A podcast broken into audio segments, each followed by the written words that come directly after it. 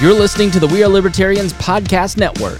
Find all of our shows at WeareLibertarians.com.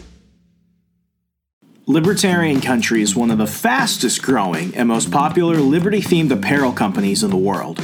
This American based company was founded by two brothers out of Baltimore who had a vision to create an online store that offers fun, unique, and controversial political clothing and accessories.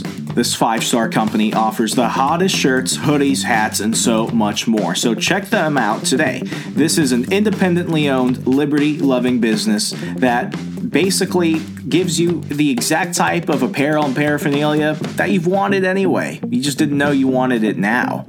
Every purchase you make using the link in the show notes allows a small part of your purchase to come back and support the show. So go on, go grab some awesome libertarian country swag using that link in the show notes. You'll thank me later. Real fast, let me go ahead and tell you about Inbox Dollars. Are you looking for a side hustle so easy you could do it while sitting on the toilet or in between commercials watching your favorite show? Unless you're like on demand and commercials are like an ancient thing to you, hear me out. Inbox Dollars has your back. For 20 years, Inbox Dollars has paid over $59 million in cash rewards to its members for doing everyday online activities such as reading emails, taking online surveys, playing games, and watching videos and TV. They also have ongoing promos and contests for members to win money online. And they share the top ways for people to get beauty samples, free printable coupons, and other free online stuff. With so many easy ways to earn extra cash online and having fun in the process, it's no wonder Forbes, Mashable, Bustle, and so many other trusted outlets name Inbox Dollars the easiest and fastest way to earn money online. If you're looking for a way to influence future products and services while getting paid at the same time, then Inbox Dollars is for you.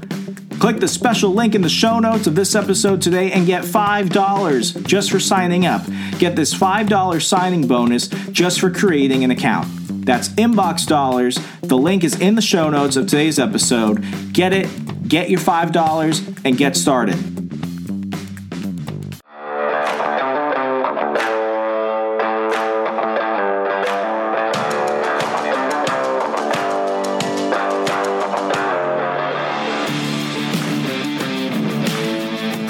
Yourself. You're on the run with Remso W. Martinez.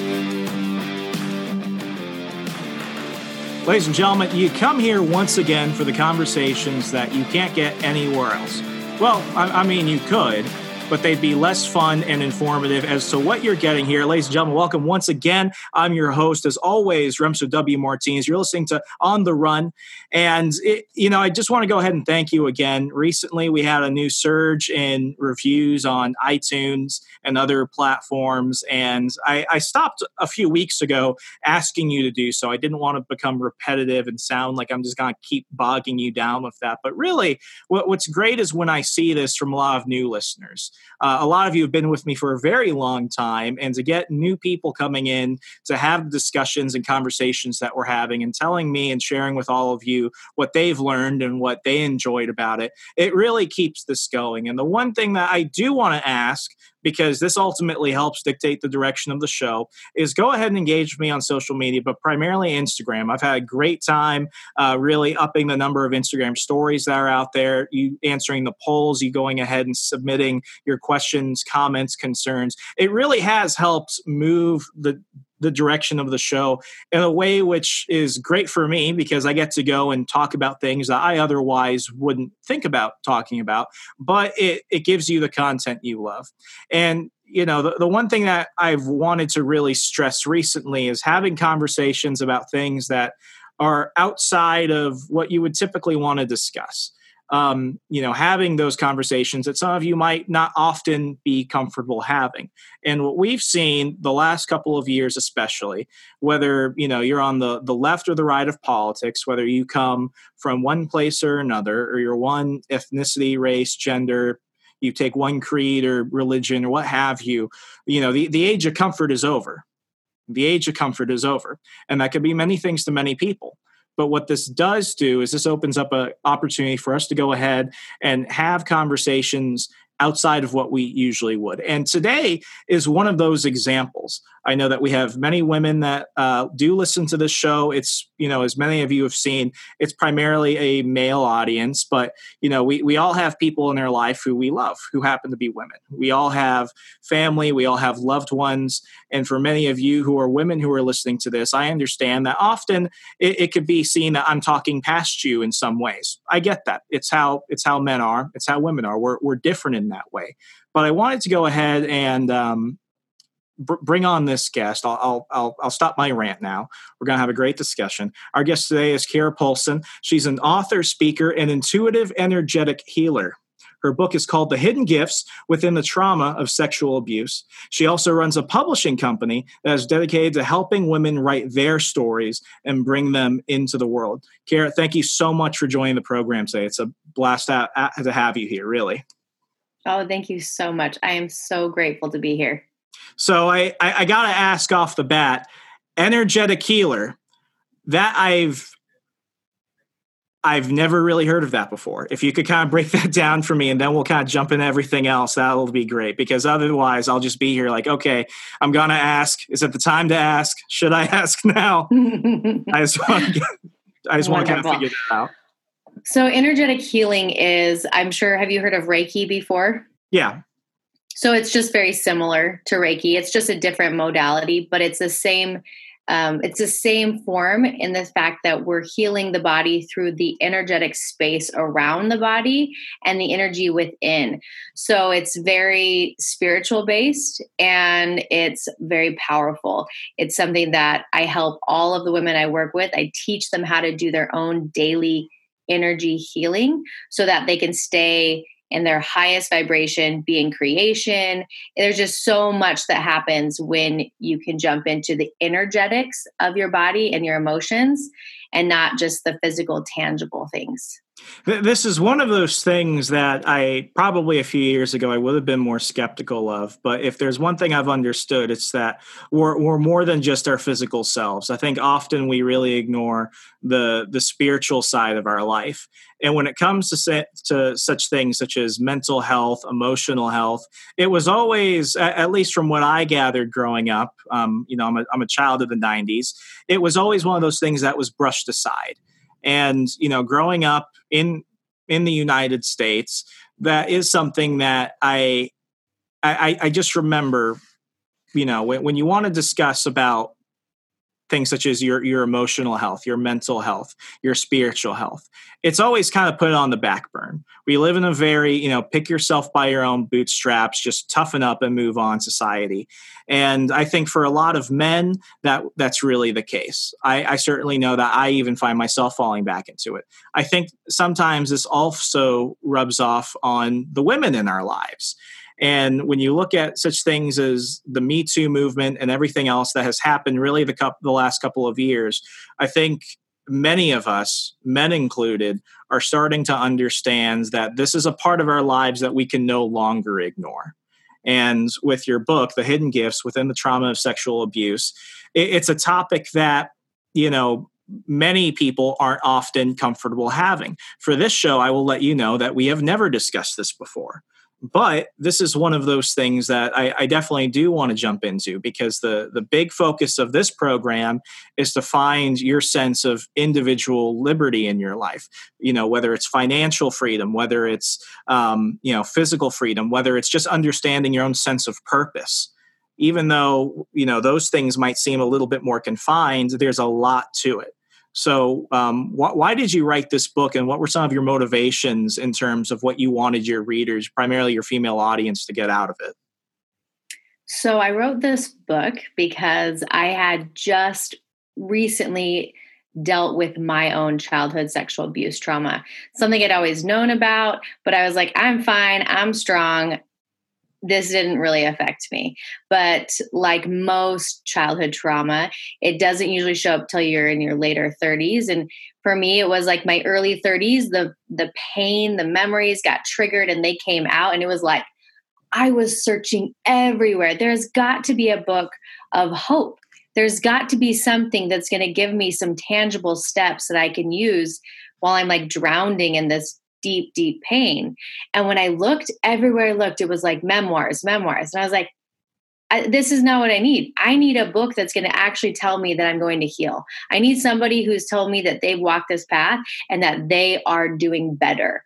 And so when I finally went through the healing process, spent a very long time in therapy, it was so clear that it was to be what I was to bring forward. I was to bring forward a book on one of the darkest topics possible that was filled with light, that was filled with hope. And truly, I can speak now that there are gifts, even in the darkest of the dark, because healing always leads to more light. And so that's what brought me into writing this book. How long would you say the process was when when this when this became something that you could no longer deny happened and as you're trying to process this in your everyday life how long was it from when you began to notice it until you looked at the whole situation you began to realize okay i can't do this on my own? Because i think a lot of people when they when they look at situations we often have what i consider like a tv mentality. If we're going to watch you know a sitcom or a drama or something the whole situation is resolved in half an hour.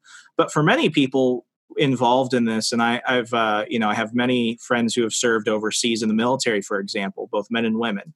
For a lot of the traumas of what they see overseas, um, sometimes it, as soon as they get home, they're like, okay, now I'm home. Now I need to realize I'm home. Now I need help. Other people, it I mean, it takes decades, and even when the the signs are there of whether it was you know trauma from combat or trauma from sexual abuse or something like that it it becomes something where it's like they they see it and then they try and run from it. And then not until things get really really bad that they're like okay now i need to actually confront this.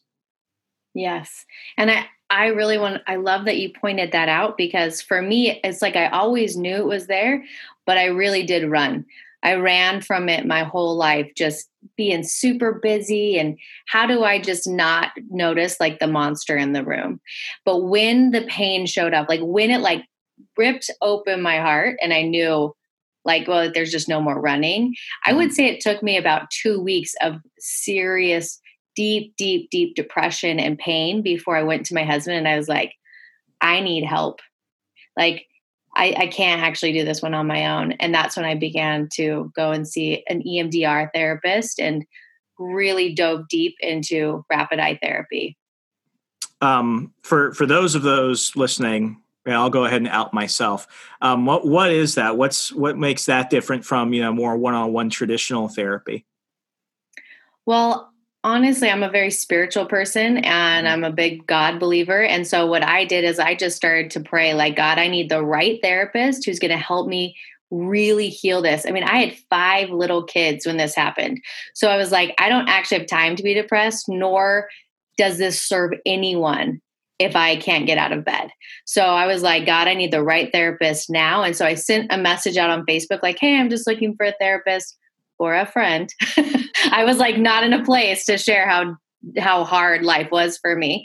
And when five people came back with this one therapist name, like I knew that was like God's answer. So she app she happened to be a rapid eye therapist. I wouldn't have just chosen that. It was more like God just guided me to her. And now, on the other side of therapy, and as I've talked to so many survivors, rapid eye therapy seems to be the number one way to heal through this type of trauma. So that's something that I always am encouraging as it's just a really powerful way of getting into the brain and actually healing the patterns that got connected when you were traumatized, when you had your trauma. It's a way of disconnecting those patterns and releasing you from the pain. So the so to kind of understand it, um, I'm trying I'm trying to find the right way to put it. Uh, was it when you would have those moments where you just get overwhelmed by your own depression, your own anxiety? Were there were there certain triggers that caused certain behaviors to come out? Or was it just you know be, because i know for a lot of folks I, I live right outside of dc the one thing i see from a lot of people who i can just tell are often trying to escape something is they drown themselves in work I, I, know that about myself. I am a workaholic, and sometimes it's to my own detriment because, yeah, I'm making all this progress, but I'm not actually making progress on the reason why I'm here. Um, you know, what what what were some of the things that were kind of those barriers that you you had to work through? Well, the pain showed up because someone I knew came to me and told me that they had been sexually abused. So that was the trigger that it was like, I always see it like um in that friends episode where monica had the closet and okay. it was like nobody knew what was behind the closet and then they mm-hmm. opened it and it just like all came out that's what happened is like this one experience of knowing somebody else and feeling how hard it was for them, it was the opening of my door and all my pain just came out. And it wasn't like it kept getting triggered. It was like the closet just kept opening. And so it was two weeks of like pain that I've been holding in for 30 plus years was now like present. It was like there was no more running, there was no more hiding. It had to be cleaned up. And, how long in, into these specific sessions did it take for you to finally begin to see that you were making some type of progress? You know, it's interesting about rapid eye because I've actually done a lot of therapy in my life. That's why I thought it was fine. I was like, I've done a lot of therapy, but might as well try something to, else. But it was like it needed a different form. And it was painful every time I went. I, I remember feeling like like my skin had just been peeled off. Like every time I went to therapy, I felt more pain. But I would say about a month in, I started to feel a shift. And it wasn't a shift in my pain, it was a shift in the way I connected to others. So it was a shift in the way I was finally able to connect to my children, where before my pain had actually blockaded a deeper connection with them that I didn't even see or know before. So it was like shifts in my daily life. And then the pain did begin to ease. But it was it was more of the miracles that I saw. The miracle in my marriage began to heal because here I was finally healing the blocks that had been holding me back from a deeper relationship. Yeah, I, I, definitely understand what you mean by that. I'm I'm not ashamed to admit it, but you know, I, I, I went through a period where I also had to work with a professional, and that was one of those things that I, I, I began to notice. That was when I began to personally feel progress because it's one thing for you to see how you feel about yourself as you're going through your day to day life. But then when you begin to see your relationships around you change, that's when you know it's actually working because it's almost on a subconscious level that you're interacting in this way without the intention of, of the change itself. Um, what, what made this different from other more traditional forms of therapy? I mean, it wasn't just you and you and them talking on a couch, kind of like a, you know, those newspaper cartoons, or was it like that?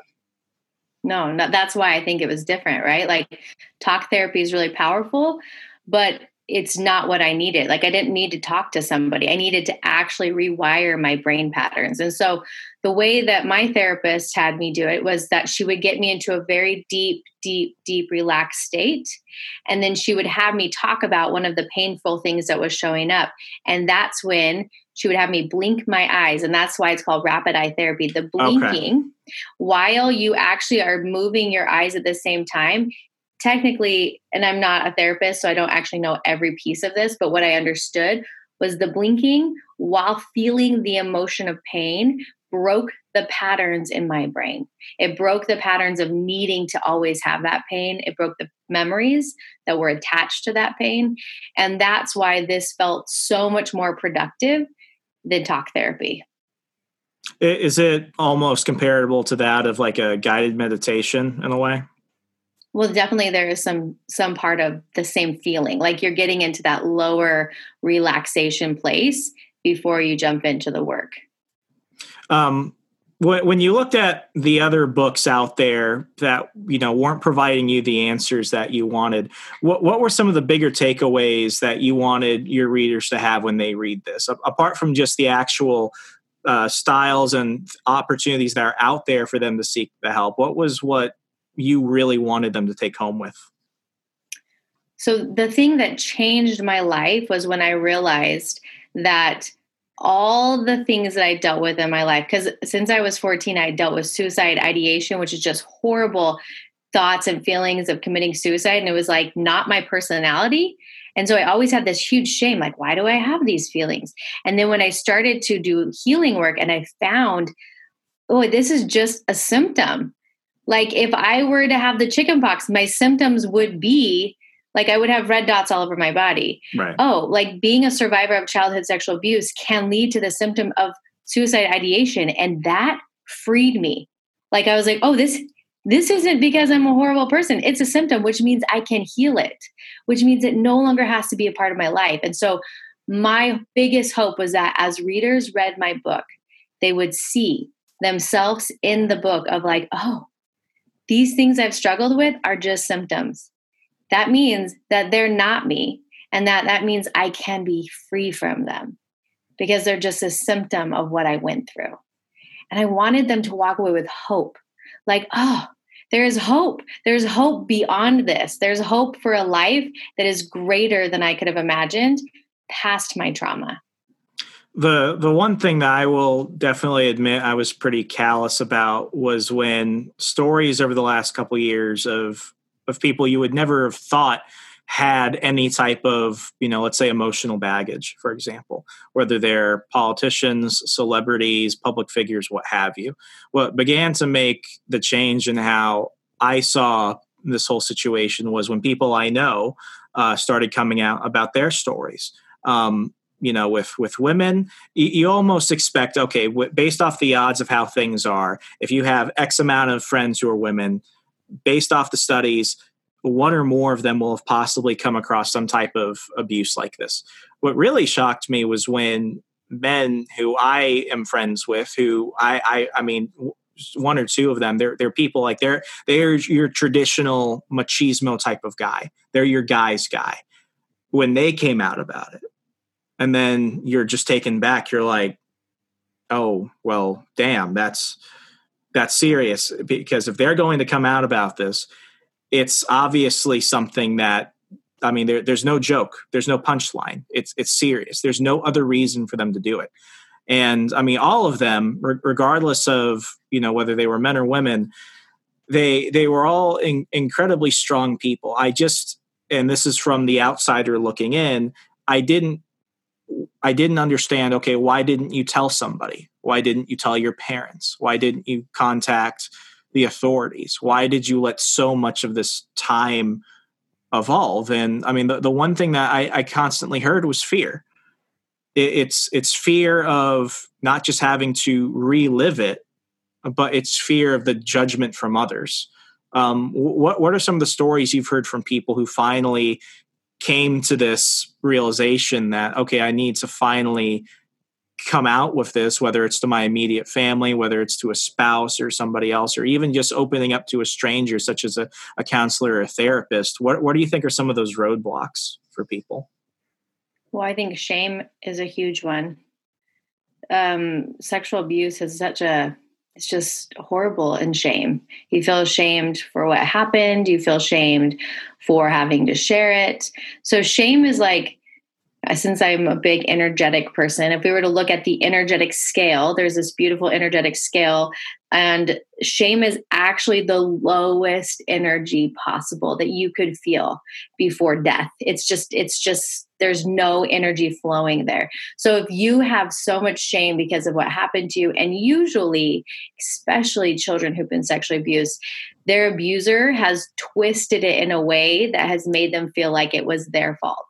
And that's just how most abuse is, right? Physical abuse, like mental abuse, a lot of it is doused in lies and shame. So if a little child has been fed this and has been traumatized, there's no way they're going to talk about it. Mm-hmm. And they're going to be so afraid of getting in trouble. They're going to be so afraid of what people will think about him. I mean, honest to goodness, when I launched my book, this is not a topic that I used to talk about.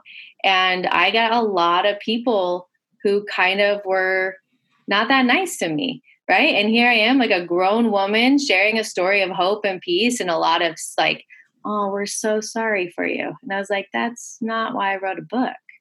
So, like, even when you're grown, even when you share in such a healthy and healing way, people don't know how to respond in healing ways, right? Like, it's just not positive. So, 100%, that's my belief of why people don't share and why they just carry it for so long. Um, how long after your book came out did you begin to hear, uh, you know, of, of, positive stories of people picking it up, actually reading through it, and beginning to apply a lot of the teachings and lessons in there? I would say right away. I mean, they're very here's the thing about writing a book on this topic is that people who read it most likely don't want to reach out and tell me that they've read it people don't want to be seen buying it right it's not like some book that they want to be carrying into the doctor's office right, right? so the very few who've been willing to give me comments and feedback has been like deep heartfelt gratitude gratitude that they no longer feel alone and gratitude that there are some actual steps on how to begin healing and working through it. That's um as as an author myself, it's definitely one of those things where it, it, doesn't become real until people really begin to come out and tell you how it, how it's impacted them. So I, I totally understand it. Um, do you think that if if your book had come out maybe let's say five years ago, people would have been as open to it. Because I'm definitely seeing, and I, I, I graduated from undergrad in, in 2017, and even in like a campus culture, so to speak, I, I went to more, I, I, went to Liberty University, so we're looking at a private Christian school, very conservative. Even there, it's you know it's something where it's like you could if there were there were therapists on campus, there were counselors on campus. They were always letting you know about programs out there for victims of situations like this. But even then, when I compared it to some of my my other friends and peers who went to other universities that were different from it, even then it was still you know a culture of okay, we can we can talk about it. It's there, just putting it out there, but we're going to put it in the corner. Do you think that you know particularly in in the United States, people have become more willing to actually, you know, confront this issue more head on than we have traditionally in the past. Totally. I feel like it's become the topic that everyone is starting to become aware of that this is the problem. Like this is not just like oh only a handful have dealt with this. Like no, statistically one in 4 and those are the ones that have told the authorities. Like how many haven't told the authorities? This is so rampant and i feel like finally finally there's an awakening happening where people are aware of it and hopefully by awareness those numbers will decrease. Absolutely. I mean the, the change only comes when people begin to really start to make the the real changes in their own lives and it's it's always amazing. I mean sometimes for, for massive change to occur it just takes one person but no one ever wants to be that one person. That's what makes it such a such a courageous act in a way. Um, to kind of pivot a little bit this is where i, I really want to jump into it because this is an area that i'm, I'm rather ignorant of. It, um, I, i've always been of the belief you know that and, I even see this amongst you know many religious circles. Um, my my brother and I are you know we something we do ourselves is that we we we really try and look into the world of the paranormal and the supernatural. And I'm not just talking ghost hunting. I mean we've we've looked into psychic phenomenon, um, everything that kind of falls under that. And people, even religious people, they tend to view this as something that's really just kind of out there a bit. But when you look at the world, whether you're coming from it from a Christian perspective, from a Buddhist perspective, my, my grandmother on my mom's side is Buddhist, eh, you know, humanity itself has always somewhat agreed that if you're going to believe in this spiritual aspect of the world, it's that you really have to view things outside the physical. And even though people might believe in that culturally to a large degree. When you begin to talk about things such as you know what, what is reiki or what is energetic healing it's still a topic that is somewhat seen as taboo. So how did this aspect of your life come into play? Well, I grew up with two parents who were therapists who actually turned into healers. So, in my world, that was that was just the world I knew. I knew healing and I knew all these different aspects of it. So actually before I dived in and did all my my deep rapid eye therapy, I began an energetic healing um, coaching program where I it was called muscle testing, which is a type of kinesiology. We work with the subconscious and we clear out old patterns and belief systems and um, very very spiritual work. And that was something I loved so much. And then when I did my deep, deep healing of myself, it's like my gifts really woke up and I was able to uh, do even deeper work, which means as crazy as this must sound, when I get in and I start doing healing work in someone's body, there's seven spaces of the body called chakras, and I would be able to hear what was stuck in their chakra. I could hear what wasn't working anymore, and I could be able to clear it out. So that's that was like a byproduct of me doing my own healing. Is that my spiritual healing gifts woke up even deeper and that's now what i teach women how to do is how to do their own healing work through their chakras so that every single day they can get up and serve higher and be brighter because they're more in alignment inside of their spiritual energetic self i i i think i see where you're coming from um you know one of the biggest things that had a, an actual impact on me when I moved back to the uh, Northern Virginia DC area was just I where did I feel my own fulfillment? My fulfillment comes from work. I, I, I like what I do for a living. I like my job. I like having 20 million different things to do. I think it's a I think it's a cultural byproduct. I've seen this when I lived overseas. I lived in Australia. And I mean Australians are the most laid back people. I even see this in, in Canada, for example. Um, Canadians are extremely laid back. I think it's part of our own cultural work ethic that we like to be busy and we like to constantly be productive. It's like when, I mean, I can go on the street and introduce myself to people and ask them how they are. You know, instinctively, what is it? Oh, I'm so busy. Oh, I've got to get this done. And it, it's not a bad thing. We, we, we value progress. I think that's a, a positive thing. We value people being productive. But, you know, especially in my life, when it got to a point where it's like, um, am I being productive because I want to be, or am I doing so for its own sake? I mean, those were two very non-exclusive things. When I began to really look into my own my own spiritual healing and understanding that, I mean, you you are impacted by everything around you in this world of constant connectivity. What, one of the first things I tried, and I'd like to get your thoughts on this. I'm, I'm a I, I, like to listen to Joe Rogan, and one of the things that he mentioned on his program was that he has his own float tank.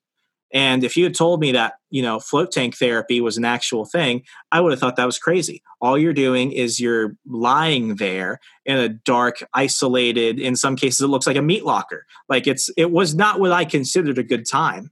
But over the last three years alone, like I try and make it something I at least do every season. So when the seasons change, I try and do this. I mean, it was almost like uh, how, how do I put this? Um, and if it's getting too out there stop me. But like it, it was almost like I, I felt like a human tuning fork just constantly moving just constantly reacting. I'm, I'm not processing i'm just reacting to things. And my stress and anxiety was just going crazy. Doing that alone that that experience of of floating not being able to hear anything being in a completely dark environment just being able to let your body go Oh, each time I do that, I almost feel like I'm more awakened to the world around me. I can sleep better than I've ever slept before that. And while I don't, I, I, have known many people that have also tried it, and some are like me, and they definitely see more of a spiritual output of it. It's like sometimes we just need our body and our mind and our soul just to get at the same frequency sometimes.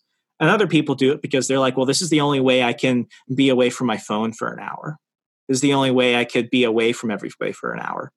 I think, regardless of what tactics or what techniques are used, the, the one thing that has come, become very clear to me is that if we ignore that spiritual side of us, the fact that, you know, we are energy, we live in a world and an existence of energy, if we ignore that, we're going to constantly fall into these pitfalls of our own life because we're just ignoring that there. It's like if you're if you're driving a car and you're on a bumpy road okay you can ignore the potholes that are damaging your car but the potholes are still there and the damage is being done and you're going to have to fix it. It's only a matter of time of when you're going to identify one maybe i should stop driving on that road. Two i need to get this car repaired. I mean it's it, it's something that I feel many people just really want to block off. Yeah. Oh, I love, I love all of this. One, I've never done that. It's like a major goal. I really oh, want to do that. It's, it's, it's fun. Like really, it, it, was. It, I can't. I can't. Like I can't. I can't do it justice to explain it. The first yeah. time I did it, I was completely sober. Just did it on a on a on a spur of the moment type of thing. Like it was one of the strangest moments of my life Yeah. I, I, I just feel so strongly. This is probably one of my favorite topics, which is the topic of having stillness and connecting within and connecting to a higher power. For me, that's God, but it's whatever you connect to in a higher way.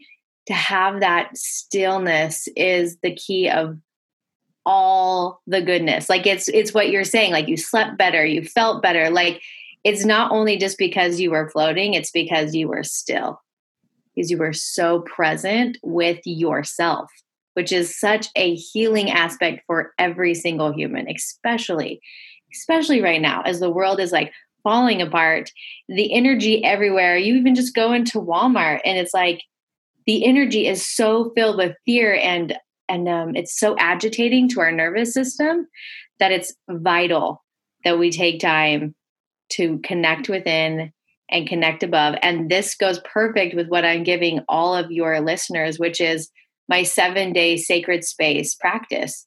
Oh, it's awesome. how to create a sacred space like a floating tub, but something that you can use every day in your life so that you're going in and you're like cleaning out your nervous system, cleaning out your energy, and connecting to a higher power. That that's that's awesome. Um, can, can, you kind of break it down for us? Like, what what is the mindset going into this, and what should people expect as they go through the process? So, sacred space is my favorite topic because it's. I mean, I have five children, ages five to fifteen, and I run a publishing house, a mastermind. I have two podcasts, a jewelry line. Like, I got lots of businesses and lots of kids. So, the only way I can do that is because I have a sacred space. Because every single morning I have a place that's dedicated to my sacred work, which is being still, journaling, learning, connecting to my higher power. And so what I did is I created a seven day workshop all through email where I teach the exact steps on how to locate a sacred space in your house, like What's a great place in your house to do this? How are we going to energetically cleanse it? Because everything, like you said, has energy, and the memories that have happened in that space are held in our energy there.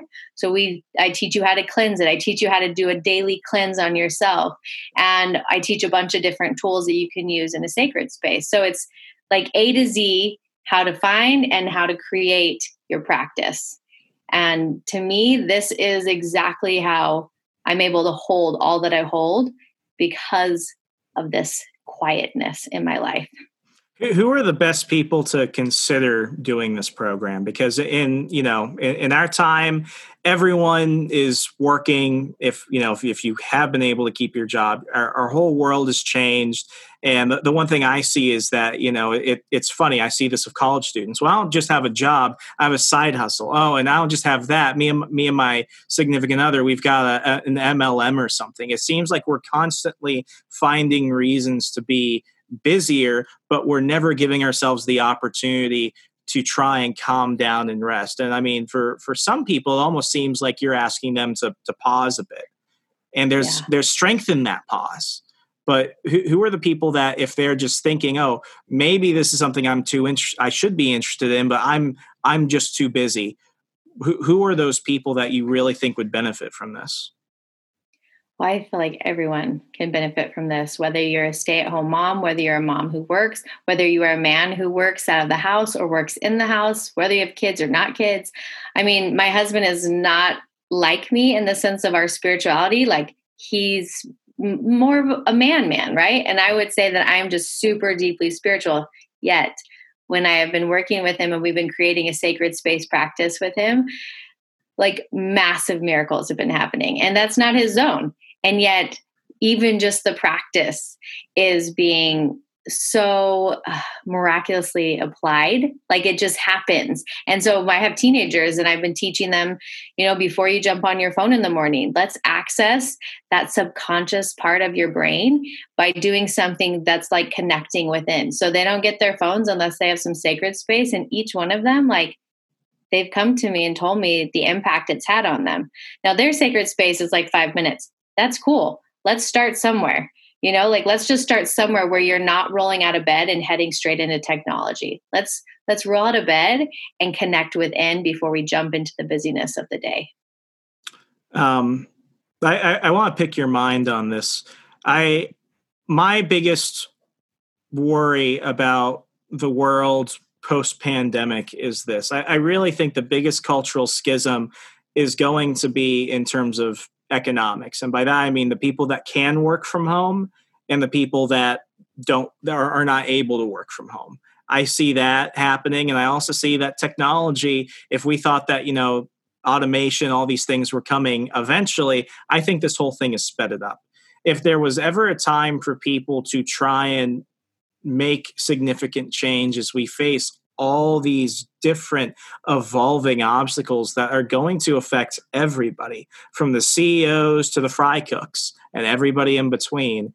It's that now I think, I, I feel personally that we're getting to a point where we can choose to ignore this, but it's only going to become more harmful if we really ignore the spiritual side of our life. Um, what what do you see as like maybe some positive outcomes from this? I, I, definitely have seen that within my own life and when, within the lives of my friends and family is that we've begun to really look into the things with all the extra time we have with everything being closed. Um, we're looking into things that make us happy whether it's just finding time to read, whether it's finding time to do. I, I, have a friend that started guided meditation. Never knew he was into that, but he's he's seen some drastic change. Like his blood pressure went down drastically, his resting heart rate. I mean, he just noticed those things. Um, w- what are some benefits you see from this whole situation? Because even though it's it's a dark time for the world, there are some spots of our own lives where we can see some some good occurring. And in moments like this, it's uh, I, I definitely see this as one of those things. I mean, at least I know for myself, I thought that I was going to be more productive now than any other point in my life. I'm going to write another book. I'm going to do 20 million podcasts. I'm going to do so much stuff for my employer, and I'm going to lose a ton of weight. And you know, several months in, I'm like, I I can't do this. I was achieving a lot, but I was more burned out than ever. The gift that I gave myself was the gift of, was the gift of rest. So, I mean, that despite everything going on, I've had some challenges. This is one of those things that I don't think I would have really been able to find if not for going through this dark period in mankind in a way. Well, I, I feel like you've nailed it right there. Is I think that right now is the opportunity for some pretty profound healing. I've talked to a lot of people, especially mothers, where they're like, Whoa, I didn't know my kids were struggling with A, B, and C because I was too busy. I didn't know that they were dealing with all these issues because we had too much going on. They were going to soccer and school, and I had five jobs. Like, oh, whoa, we shut everything down. And now the real issues get to come up to the surface and begin to be healed. And, you know, we get to like get back into nature.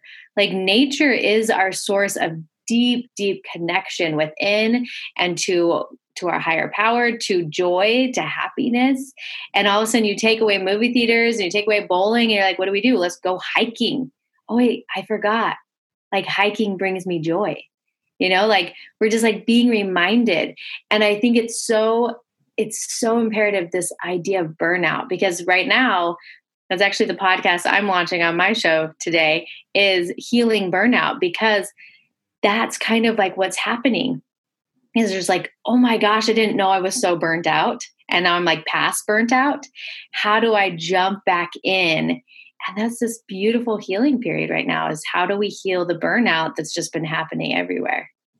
Yeah, I mean that that alone, I people have spoken about it, but it was like one of those things where it's like, okay, we we all know it's there. It's the big open secret, but we don't want to talk about it because then what you have, and I, I, I blame social media for this. My my full time job, I'm I'm a social media coordinator.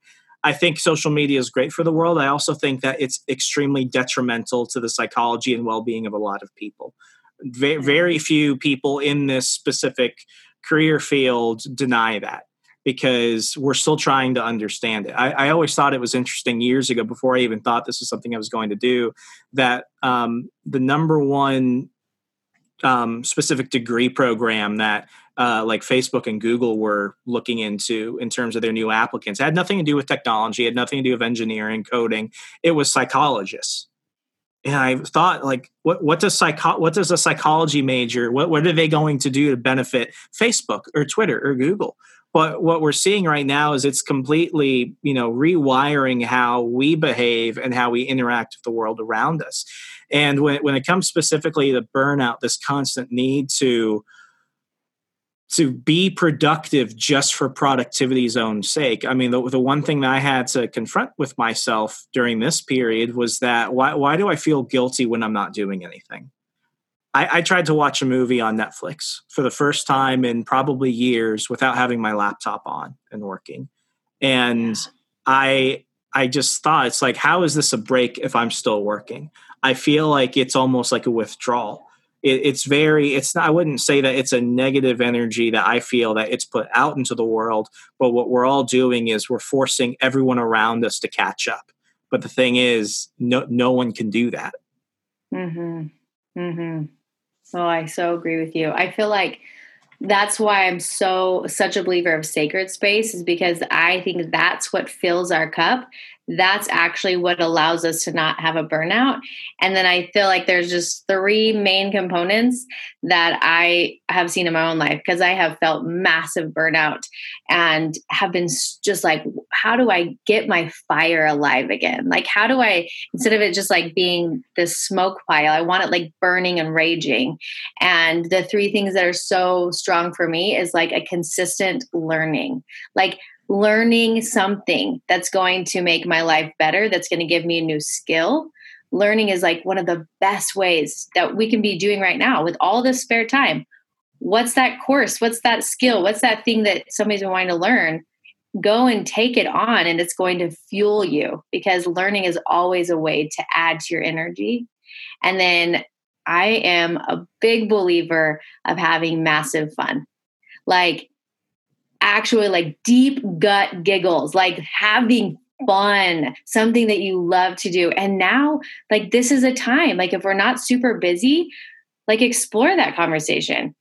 How? How do we have fun? What do I even like to do? I talk to so many women, and there's probably a million men out there where you say, What do you love to do for fun? And they're like, I have no idea. It, it's, so, it's so space. weird it, it's so weird that you say that. I I was I, I took a I took a road trip. I had some vacation days I had to use up, and talk talk about times to do it in the midst riots and pandemics and murder hornets and UFOs oh in Iowa. But like. I, I would I would meet people, especially around my age. It's easier for me to you know spark conversation of somebody if I could tell that we're probably of the same generational mindset. And it's like you talk to people, and you know sometimes like you know what do you like to do? People may, maybe this is just a me thing, but people don't really have hobbies anymore.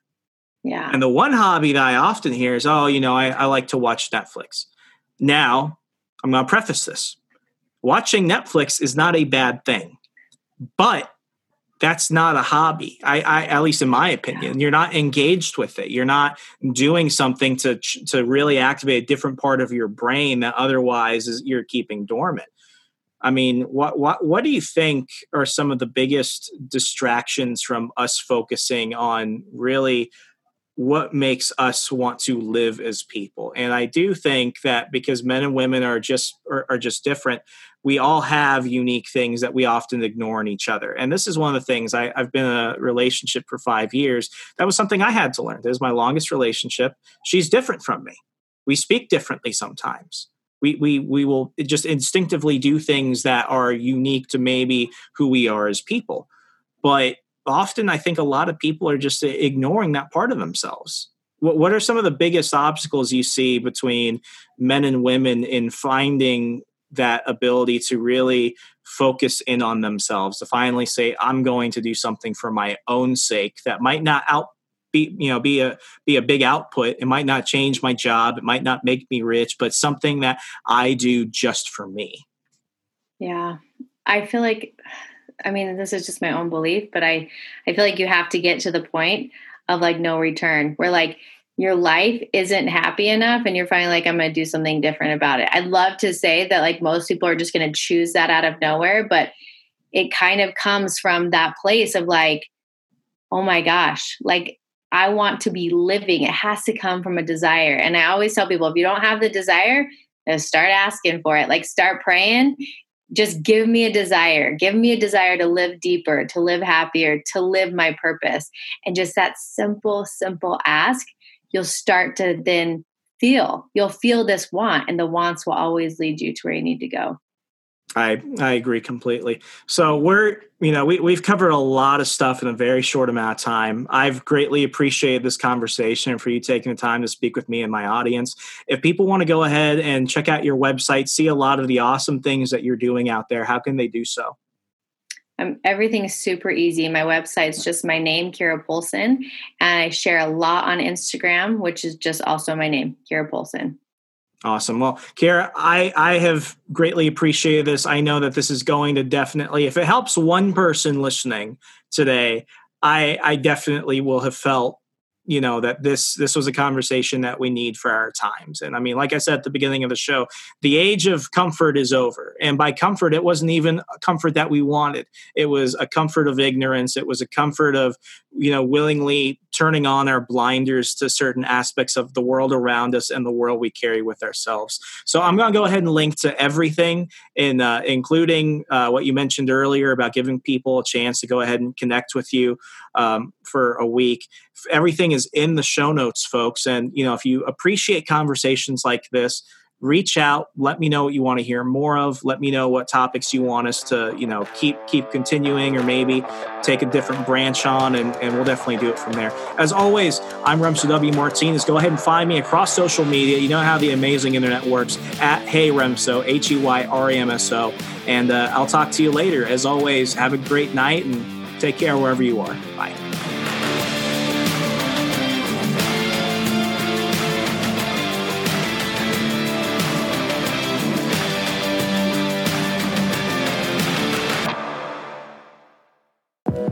Check out our other shows and more from the We Are Libertarians Network at wearelibertarians.com.